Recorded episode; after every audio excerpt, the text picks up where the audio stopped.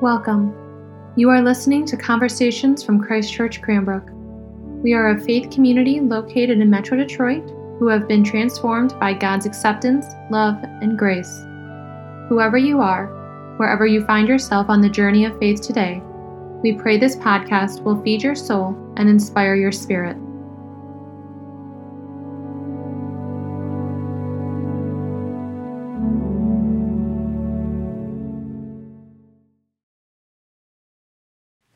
I speak to you today as a sinner to sinners, as the beloved of God to God's beloved, as one called to bear witness to those called to bear witness. Amen.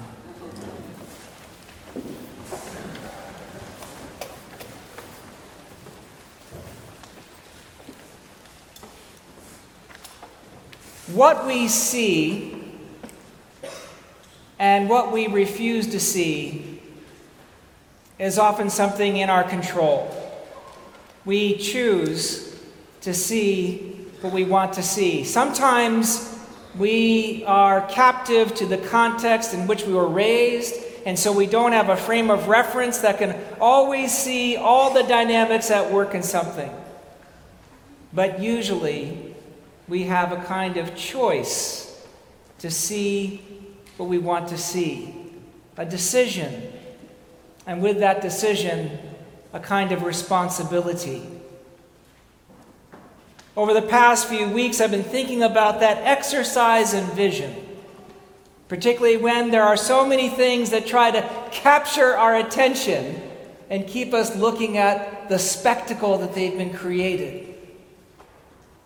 And I've had to exercise a decision to not see it. I don't want to see any more clips of one entertainer slapping another entertainer at the Oscars. I don't need to see it. I saw it once, and once things are seen, it's hard to unsee them.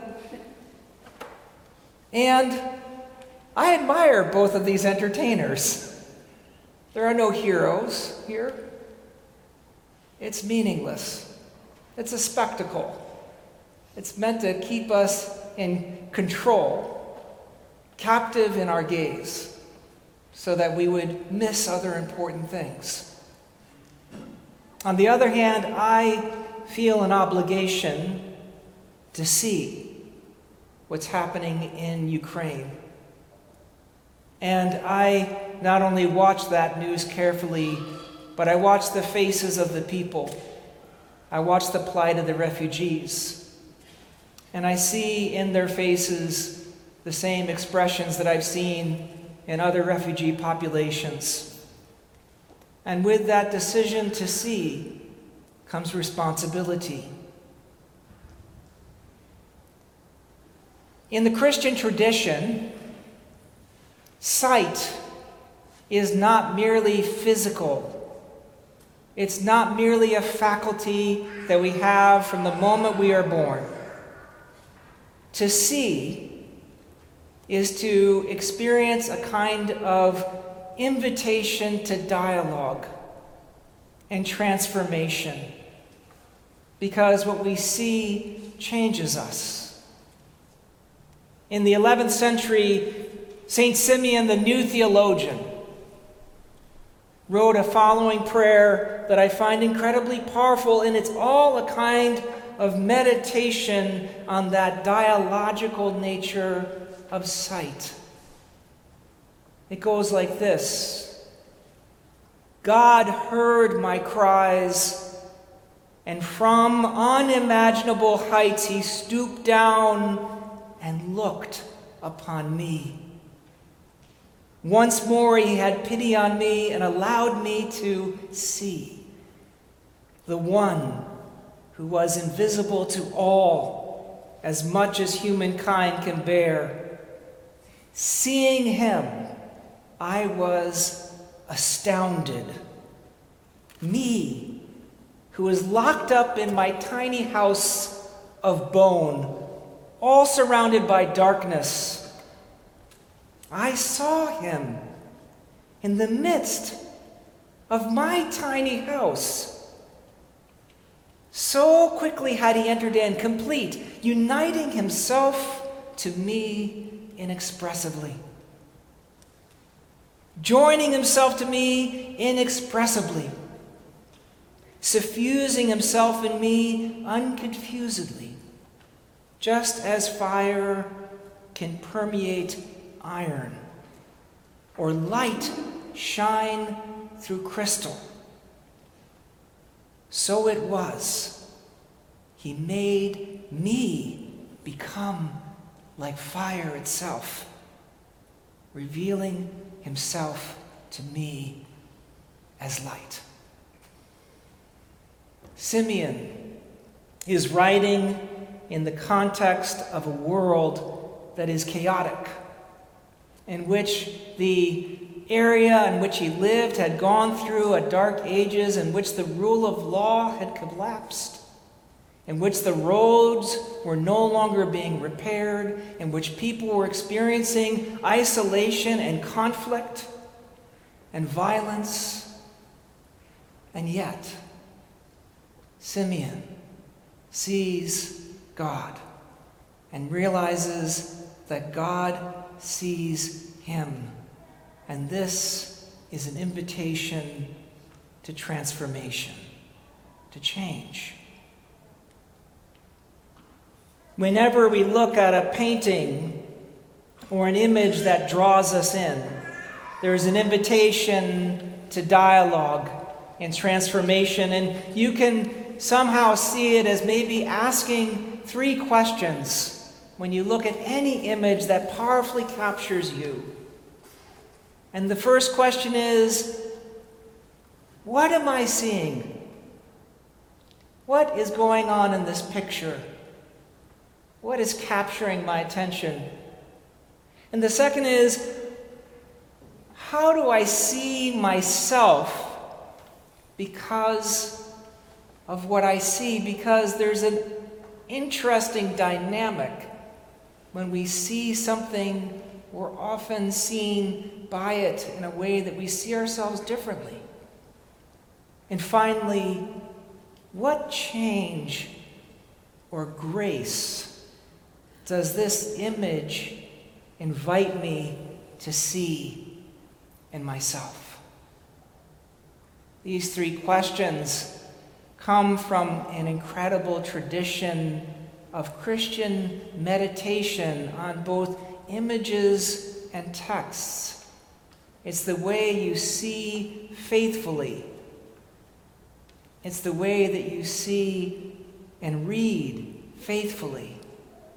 And what you see or read in the visual culture of Christianity creates an opportunity for transformation, a kind of responsibility.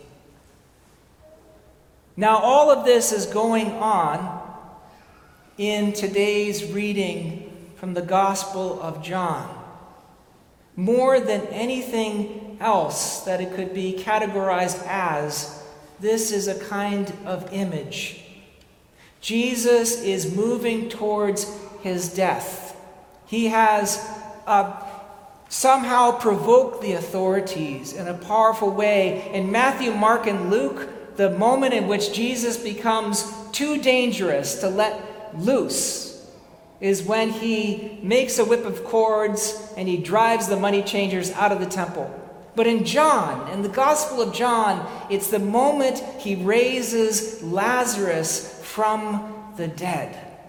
The minute people see the resurrection and connect it to Jesus, he becomes too dangerous He's going to upset too many apple carts. He's going to challenge the authorities. He's going to upset the structures in place.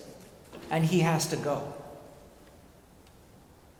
And instead of fleeing or finding a way out as he had done in the past, Jesus begins to move again to Jerusalem because he sees that it is in Jerusalem that he will die, and that his death will bring life. His death will bring change. His death will bring transformation. His death will be not ended, but changed through resurrection. And so we meet Jesus at an intimate dinner with Lazarus, his friend whom he loved, and Mary and Martha. And Martha, as she often did, put on the dinner. And Mary took a costly jar of nard, which is made from a kind of wood and is incredibly expensive. And she opens it up and she pours it on his feet and she wipes it with her hair. And immediately, Mary, who sees what's happening, is met with ridicule and challenge when, when Judas does not see what's going on. And Judas asks a question that only someone who is refusing to see could ask. He says, What about this money? Shouldn't it be spent on the poor? And John settles a score in today's gospel and says it was a shallow reason and a rationale, a kind of rationalization that you do when you don't want to see the elephant in the room, when you're in denial, for example, and you just come up with something. Judas says, Couldn't that money be spent on the poor? And he says it because he doesn't see what's going on. What do you see when you see this image of Jesus being anointed, deciding to go to his death? Those two things stick with me when I look at this passage. I think of Jesus reigning, not at the resurrection, but in death. Because in the Gospel of John, the glory of God happens not when Jesus is risen, but when he is lifted up on the cross so that he might draw the world to himself, as the ancient writers write. In that moment where Jesus gives himself fully and dies it's at that moment that he reigns over death. And the second thing I see is the nard. Because for reasons that are complicated early on in this pandemic, I was called to a house where someone was dying. And I ran into my office at home and I found this bottle of nard that somebody brought me from the Holy Land. And I ran to the house and I went to the upper room into the quiet there where this wonderful man was spending his last moments of life on earth. And I explained to the family that we would anoint him. And I opened the bottle of nard and just as you read in the scriptures today, it, the scent filled the room. And I anointed his forehead after baptism, and then I anointed his eyes and his ears and his mouth and his hands and his feet as a way of giving thanks to God for the senses that he had been blessed with in his life. And then I invited the family to dip their hands in the nard that I poured into my palm and to anoint him as well. And it was in that moment that I felt something of the peace that radiates in today's gospel. That peace of seeing Christ reign and death. It was if Christ was present in the room. And we knew and trusted in that death that there would be life. That God's yes was greater than any no that has been said in this world. When God's love was stronger than any hate in this world. When God's forgiveness was stronger than any estrangement in this world. In that moment, I saw a passage from death to life, not life to death, because the nard helped me see. What do you see in this passage? How does this passage help you see something in yourself differently? What change is being invited in you by what you see? As I was thinking about a piece of art to share with you today, I did not think of the many, many, many beautiful images that are in the Western canon and the Eastern canon for Jesus being anointed by Mary. But I thought of this icon, which is a classic icon from the canon of icons that was done recently by Lyuba uh, Yatskiv, who is a Ukrainian artist. She's 30 years old. and this piece is known as the Man of Sorrows but she has labeled it King of Glory. And both of them enter into the paradox of the cross because you see, the glory of Christ is not when he is enthroned, but the glory of Christ happens on the cross. And when Jesus becomes known, according to this classic image, as the man of sorrows, it doesn't mean that he's a sorrowful man. It means that he understands sorrow so that sorrow can be transformed and not pushed out of our sight. And so, this classic icon of the man of sorrows is known by the fact that you have a kind of, what the, they said in Latin, ostentatio vulnerum, the kind of display of the wounds. And Christ often has his head to one side, and it's as if you are bending over Jesus after he has been crucified and you are about to anoint him. So, the reason why I like this image is it doesn't exactly replicate what happens in today's gospel but it conveys the kind of practice that we do when we are anointed or when we truly see Christ as Christ sees us. And this particular image was created in the 11th century at about the same time that Simeon, the new theologian, wrote that prayer.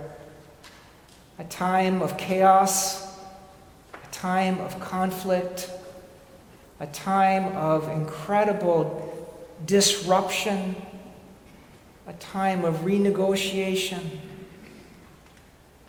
And they constructed it, they wrote it, because they wanted to give an image of the Christ who reigns over all of those things, and yet who is present in all of those things because he's come to transform all of those things. So we need not be afraid. We must simply trust in the beatific presence and peace of the Savior.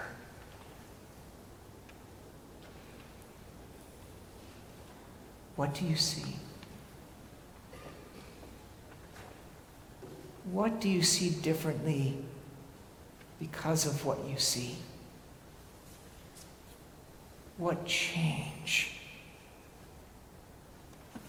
is God inviting you or grace to experience as a result of what you see? Amen.